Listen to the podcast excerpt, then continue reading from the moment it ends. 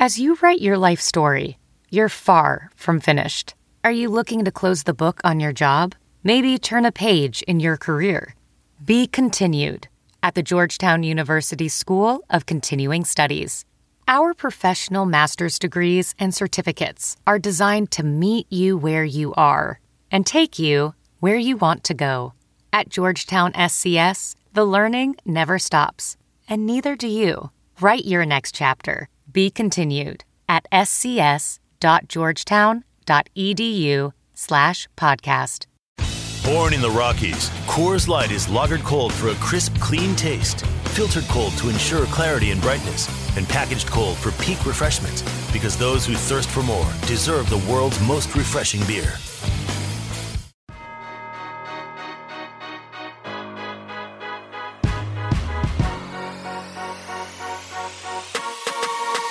Happy holidays, everyone, and welcome into the Bulls Talk podcast presented by Coors Light. Mark Schanowski joined as usual by Kendall Gill and Will Perdue.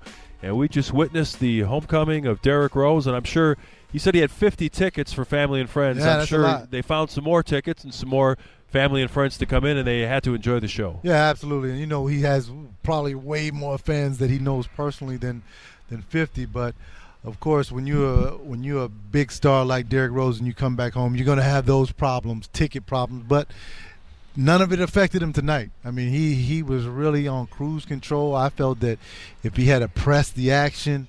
He probably could have scored 30 or, or above, and, and he had eight assists tonight, also getting his teammates involved. I thought he played a great game as a point guard. It, it was interesting to hear him in the post-game interview talk about how he reached out because of the importance of this game. He didn't want the distractions. He says, "Don't text me, don't call me, don't tell me what your expectations are." He truly wanted to be able to focus on this game. Because as you and I both know, Kendall, when you come play for former organizations, and in this case for him, Chicago, New York, Right. Cleveland, he wants to play well. Mhm. And even though he's been with Cleveland, even though he's been with Minnesota and New York, this is only the second time he's actually played Played here in Chicago, yeah. in this building as an opponent. right. And he talked about how just how odd that is, how it always will be odd. But Mm-hmm.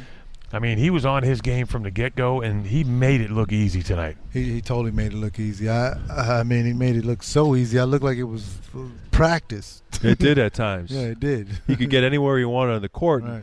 You know, I know a lot of people remember the the visions that we saw on social media with him in an empty gym in Cleveland State shooting by himself with one person rebounding Right, for him. And last year with the Cleveland Cavaliers, he didn't really get a chance to play that much. And when he did, he just looked uh, out of sorts. We didn't see that burst anymore, we, and he wasn't shooting the ball particularly well a year ago. Mm-hmm. Now, after a hard summer of work, he's shooting 47% from the three point line. He's added that to his game, Right. and he's got that, that change of direction, the He does. acceleration that we we haven't seen in a while. Right, he, he doesn't jump like he used to. Right. You know, we, we don't see the dunks and the high flying and blocked shots like he used to do when he was younger. But we still see the explosiveness. We still see him able to finish at the rim better than most guards in this league. Uh, and as you said before, all great players add something to their game when they get older. Uh, Michael, for Michael, it was the fadeaway jump shot in the post. For Derrick now, it is the three-point shot, which makes him virtually unguardable now because of his ability to get to the basket. You know who I thought of when I watched him play tonight? Thought of Steve Nash. Mm. I mean, I, I know people are like, wait a minute, that's one MVP compared to the other. But we always have known Derrick Rose as the explosive, powerful, Mhm. can finish at the basket, dunk on people. Right. But I saw a more patient, almost a more understanding as far as knowing what his role is. Right. Yeah. Not exactly. only as a scorer, Mhm. but as a point guard. How many times did we see him actually drive through the lane from the right to left or left to right and not even them. shoot the ball, Yeah. looking for his teammates, trying to be the facilitator? Because Yep. you and I talked about, and you brought this up from the beginning. He had 21 tonight, but he could have easily had 30 or more Mm-hmm. if he would have forced this the situation as far as if he would have looked to attack.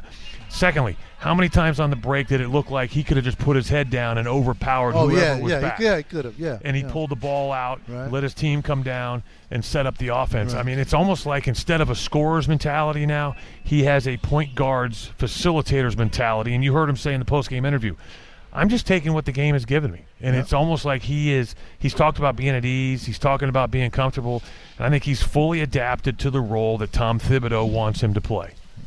I agree. Another ex-Bull who had some fun in this game, Taj Gibson, wound up with 16 points. And early on, they went to him in the post against Lauri Markkanen, and he probably told the finisher, "You put on 15 pounds of muscle, better make it 30 because I'm going right at you." He, he did, and and the thing is, I think that they knew that Lauri is not used to guarding guys down in the Yeah. post, so they said we're going to go right at the young fella. He, he's not seasoned yet, and Taj had his way with him in, in the first half. I mean, and as Will mentioned before. Take him in one direction and go in the other, and that's exactly what he was doing uh, to Lauri Markkanen the whole game. He had him on a yo-yo, you know, and I think that that could have also Lauri had 11 early points, but and ended up with 16, but that could have affected his offense too because he really was Taj was really doing a number. Yeah, he's like, "I can't guard this guy." in the Yeah, he was doing a number on him. It, it reminded me of the Mastercard commercial. Experience is priceless. Yeah. I mean, Yeah. it's not like Lauri didn't know what to expect. Once Todd's got the ball in the post, he's going to try to get down to get into the middle, put uh, that left shoulder into your chest, and then shoot that little right hand hook or go up and under. But as you talked about, he had Lauri going for the pump fakes. He had him going in the wrong direction. He couldn't switch direction quick enough, and then he was finishing with the right hand, the left hand. I mean, it was kind of like Derrick Rose. He basically uh, had whatever he wanted, and I don't think he really forced much. Surprisingly, as well as the Bulls defense has been playing, we didn't see that defense tonight. We No. s- we saw some effort, but what we didn't see was the ability to stop anybody on the perimeter, stop anybody in the post, and really give themselves an honest chance to win this game. Yeah, they had been ranked seventh in defensive efficiency since Mm-hmm. Jim Boylen took over as head coach, but that formula did not work in the game against the Minnesota Timberwolves. What does it say about the Bulls right now? I mean, they had won two games in a row. You joke about the fact the first winning streak of the season, Mm-hmm. and the season is not about wins and losses. This is the second year of a rebuild that is unfortunately is going to take longer than people had hoped because of all the injuries they've had in year two. But what does it say that uh, after having a couple of days off and feeling good about themselves, they come out with a, such a subpar effort? Says they still have a long way to go. Um, you know, now that Zach LaVine is back, that's the good thing. That Zach. LaVine is back, Chris Dunn is back, Markkanen is back, and, and uh, Wendell Carter is still in the lineup without injury. Because now we get an opportunity to see these guys on the floor at the same time. Something something that hasn't been consistent over the past year or two. Uh, that is the good thing about it. So, you know, I'm not I'm not surprised that they lost this game. They're not used to playing with each other. You know, and then you, when you got a guy that is hot as Derrick Rose is and Karl-Anthony Towns, uh, those are two of the two of the best players in the league. You know, uh, uh, in my opinion, two two of the top thirty players in the league. So, you know, and anytime you come out against those guys and against a coach that really wants to beat you and, and knows your weaknesses, it's going to be a tough night for you. Kind of reminds me of Joe Pesci. Youths, because of their youth, they're gonna. You're gonna see this inconsistency from one night to the next, and the one thing that they'll learn from this, not only about the effort and how everything went tonight, but they had an opportunity to send a message to Jim Boylen. We're mature enough, we're disciplined enough that if you give us time off, we'll do the necessary things to have ourselves prepared for a game. Unfortunately, they sent the wrong message Right. because Jim Boylen has said this is not a negotiation. All right. Remember, John Paxson went out and did his uh, yearly Christmas Day um, radio interview, and he talked about development. He talked about continuity, talked about sustainability, but the big word was accountability. And I think, unfortunately, they took a step backwards in the accountability part because I will say this when I read that the Bulls were not practicing on either Monday or Tuesday, I was stunned because of the fact of the importance of practice time for this team. But I think this is also a feeling out period for Jim Boylen. He came in hard with the hammer, he got some resistance. I think he's backed up a little bit as far as he as he is approached, but he's trying to figure things out as the players are. You heard Zach LaVine talk about in the locker room tonight. I'm talking to these guys. We're trying to keep ourselves together. We know that that you know we're going to have our ups and downs, and even he mentioned we have to figure out how to play together. Zach LaVine had 28 points coming off the bench, and I think the plan initially was to have him kind of go easy in his first game back after spraining his ankle in Mexico City. But mm-hmm. when they took him out of the game, immediately the game got out of hand, and, yeah. I, I think that uh, Jim Boylen felt he had to had to ride Zach. But now yeah. Zach admitted his ankle was still sore. He doesn't mm-hmm. know if it's going to limit him in the r- upcoming road trip. Right. In the rebuild, this surprised you that Zach was able to convince everybody that he wanted to play against the Timberwolves, or, or when a player shows that want to, that willingness to play with a little bit of pain, the coaches will automatically let them go. They, they will. You and, and, and you got to let players like that uh, come out and play, especially if they can help you, which Zach did tonight. Mm-hmm. I mean, mm-hmm. he 28 points, and he, he did a great job of coming off of the injury. And you know, I'd rather have a, a, a player that will play injured that than one that will be like, well, I, I don't, I, I'm going to wait till this thing heals up 100%, especially when you know you can play. Yeah, and you you want to see that desire, right? All right, because one of the things that we've asked for, one of the things that we've kind of expected, and one of the things that we've hoped for is for Zach to be that leader. Right. I think right now we're still asking. Here we are, as Mark talked about during the broadcast. Here we are, almost at the halfway point from a number of games standpoint. That's just around the corner, and we're we're still asking who's the leader of this team. Right. Yeah, we are. And, and unfortunately, uh, injuries have had a lot to do with it because mm-hmm. now Zach's just coming off an injury. Chris Dunn's coming off an injury. Bobby Portis is now going to be coming off his second uh, substantial injury of missing games. So that we still don't even know the identity of this team. They kind of had an identity under Fred Hoiberg, but then when he's let go and then Jim Boylen takes over, they're trying to reestablish that identity. And what is what has John Paxson talked about? I want these players to send a message to the fans and everybody else that we're going to come out. It's not about wins and losses, it's about we're going to play hard. So that's an identity they're trying to establish. I didn't necessarily see that tonight. I thought they took a step backwards, but I think they have started to adapt to adapt to what Jim Boylen wants, what his expect, expectations are because prior to this game, under Jim Boylen their defense had improved dramatically. It had, yeah. But now with Zach LaVine back into the lineup, and everybody that follows this team knows, you know, what his PER, how bad that is, and how he struggled on the defensive end of the floor. How does Jim Boylen take him, implement into the defense? Because we saw tonight, for this def- the offense to be fully functional, he has to be on the floor. So they have to be able to figure this. Hey guys, this is Matt Forte. Make sure to join me, Lance Briggs, Alex Brown, and Lawrence Holmes every Sunday after the game for the Football After Show on NBC Sports Chicago. The Football After Show is presented by Buffalo Wild Wings. Wings, beer, sports. You're listening to the Bulls Talk podcast presented by Coors Light. Mark Schanowski, Kendall Gill, Will Perdue with you. And two guys didn't play in the blowout game, a 25 point loss. Luol Deng was suited up, did not play for the Minnesota Timberwolves. Tom mm-hmm. Thibodeau didn't want to you know, throw out a proud veteran at the end of the game in garbage time. Right. And Jabari Parker didn't play, even though the game was completely out of hand. I think that sends a message, if it hadn't been clear enough, that he probably will not play again in a Chicago Bulls uniform. And, yeah. Will, we're, we're talking about the fact that you feel like that becomes a distraction as this drags on. It is, because everybody in that locker room knows he's healthy.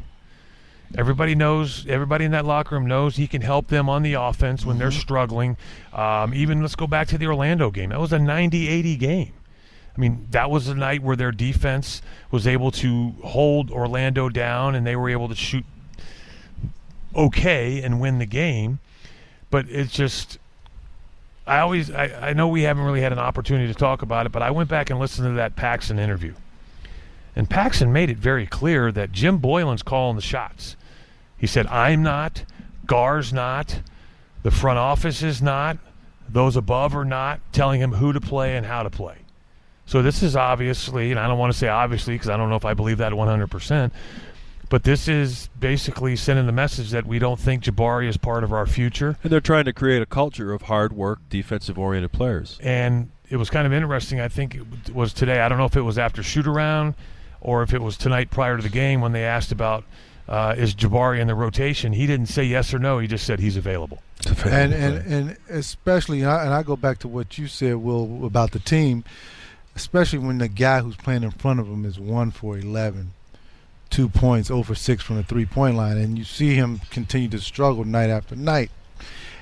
That's and you're talking about Justin Holiday, who's talking about in Justin the Holiday. process hurting his trade value. It's hurting his trade value. it's hurting his trade value, and uh, you know, if, if you're Jabari Parker, you're sitting there and you're like, well, what? I can't help the team. And here's the other thing to add on top of that, because players talk. You, Oh, you yeah, know, they'll yeah. be talking on the plane tomorrow. They may be texting tonight. Some of the guys may go out to dinner, but they'll be like, okay, if he's not in our future, then isn't Chandler Hutchison in our future? But Right. yet he's only playing 15 minutes. Yeah. It, it, it doesn't add up, and then that's confusing for players.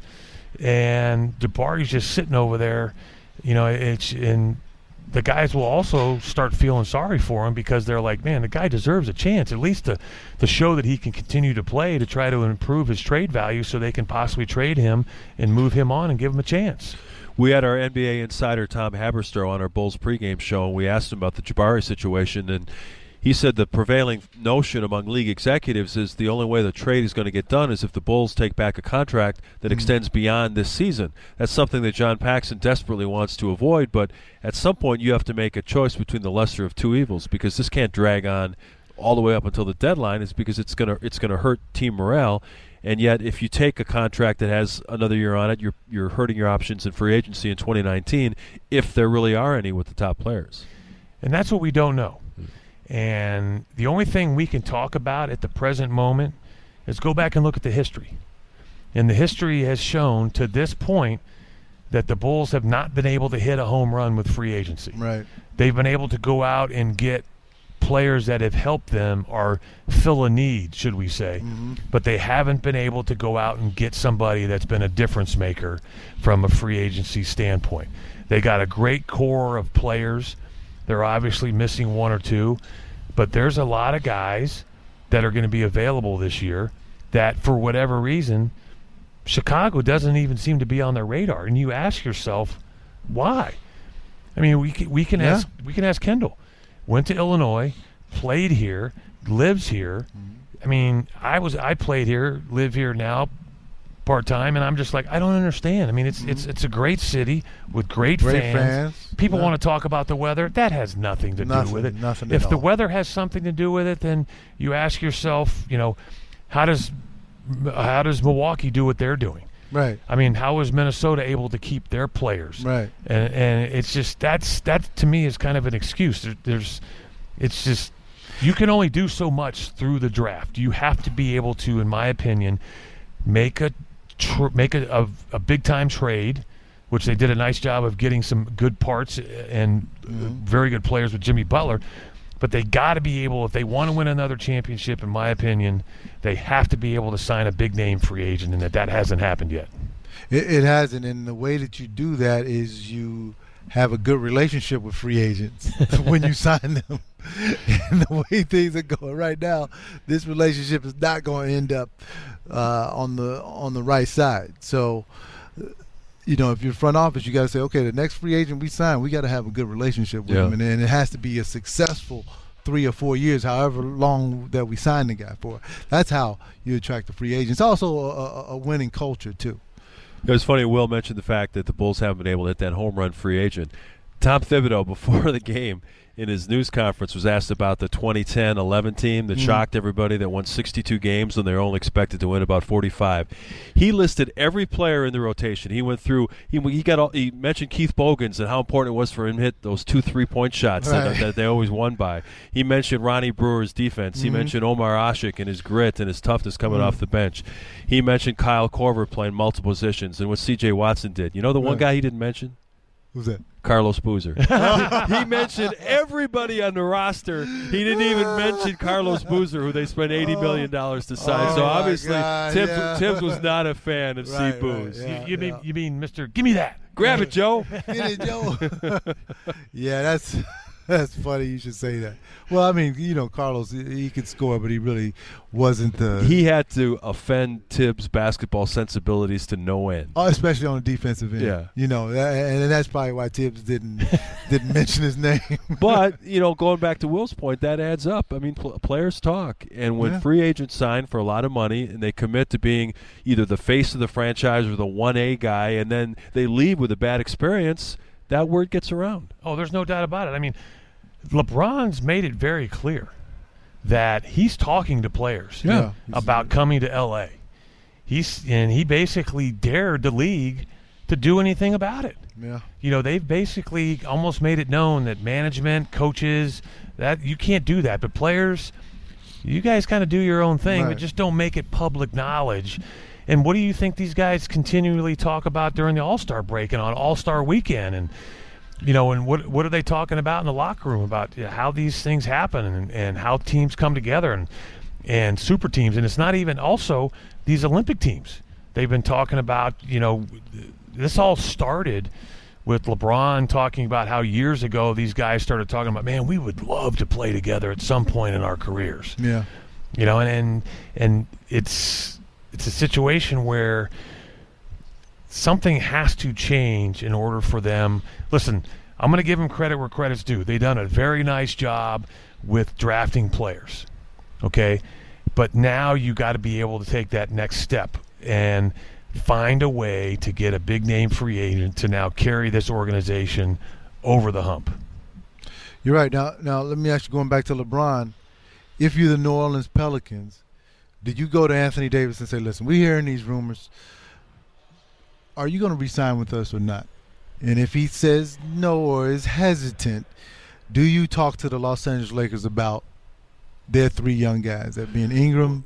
Yeah, they could probably offer the best trade package yeah. because Boston can't make a trade for him right now because of an obscure rule in the CBA, Mm. a designated player exception that Kyrie Irving signed for. They couldn't have two of those guys on the same team. So right now, Mm. Boston cannot trade for Anthony Davis Right. until Kyrie Irving's contract expires at the end of the year. So Mhm.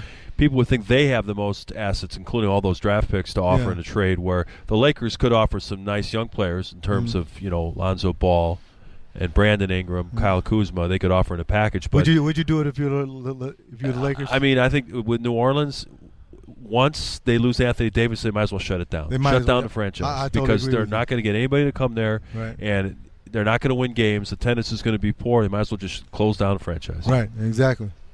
hello seattle are you listening Yeah, seattle yeah.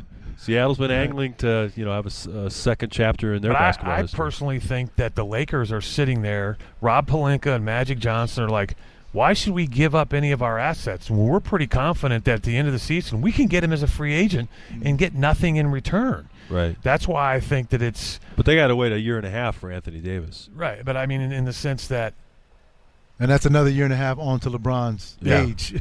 and another groin, yeah. but in the sense that I don't. The fact that you also now lost 15 year last 17.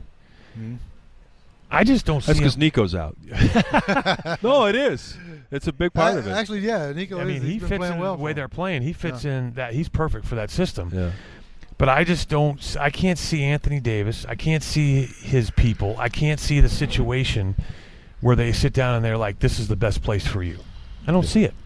And if he talks about how he wants to win championships, somebody's got to be real with him and tell him, "I don't think it's here in, in New Orleans. It's got to be somewhere else." Kevin Garnett's already told him that. And if Wow. that's the case, then if you're New Orleans, you got to start working the back channels and figuring out what's the best offer we can get for him now. Because if they're not careful, like you just talked about, if he walks away scot free and you get nothing in return, how, how many team? How many games is that team going to win in the Western Yeah. Conference? Shut it down. Holy cow! I mean, they don't get.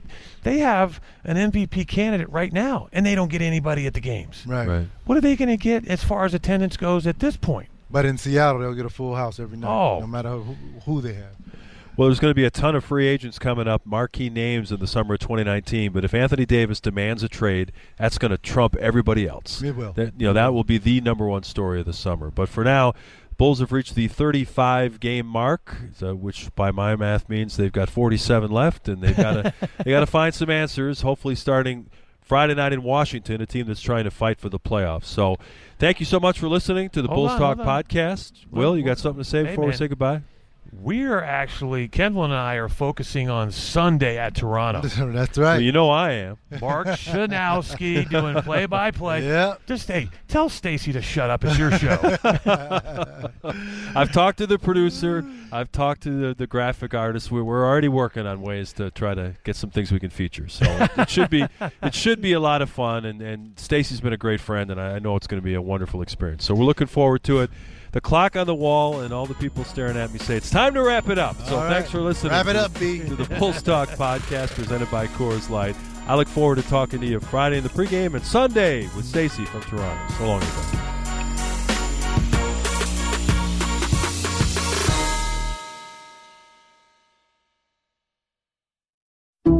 Some people just know bundling with Allstate means big savings. Just like they know the right ingredient means big flavor. They know honey on pizza is where it's at. And olive oil on ice cream is the cherry on top. Mm. And they know when you bundle home and auto with Allstate, you can save up to 25%. Bundled savings vary by state and are not available in every state. Saving up to 25% is the countrywide average of the maximum available savings off the home policy. Allstate Vehicle and Property Insurance Company and affiliates, Northbrook, Illinois.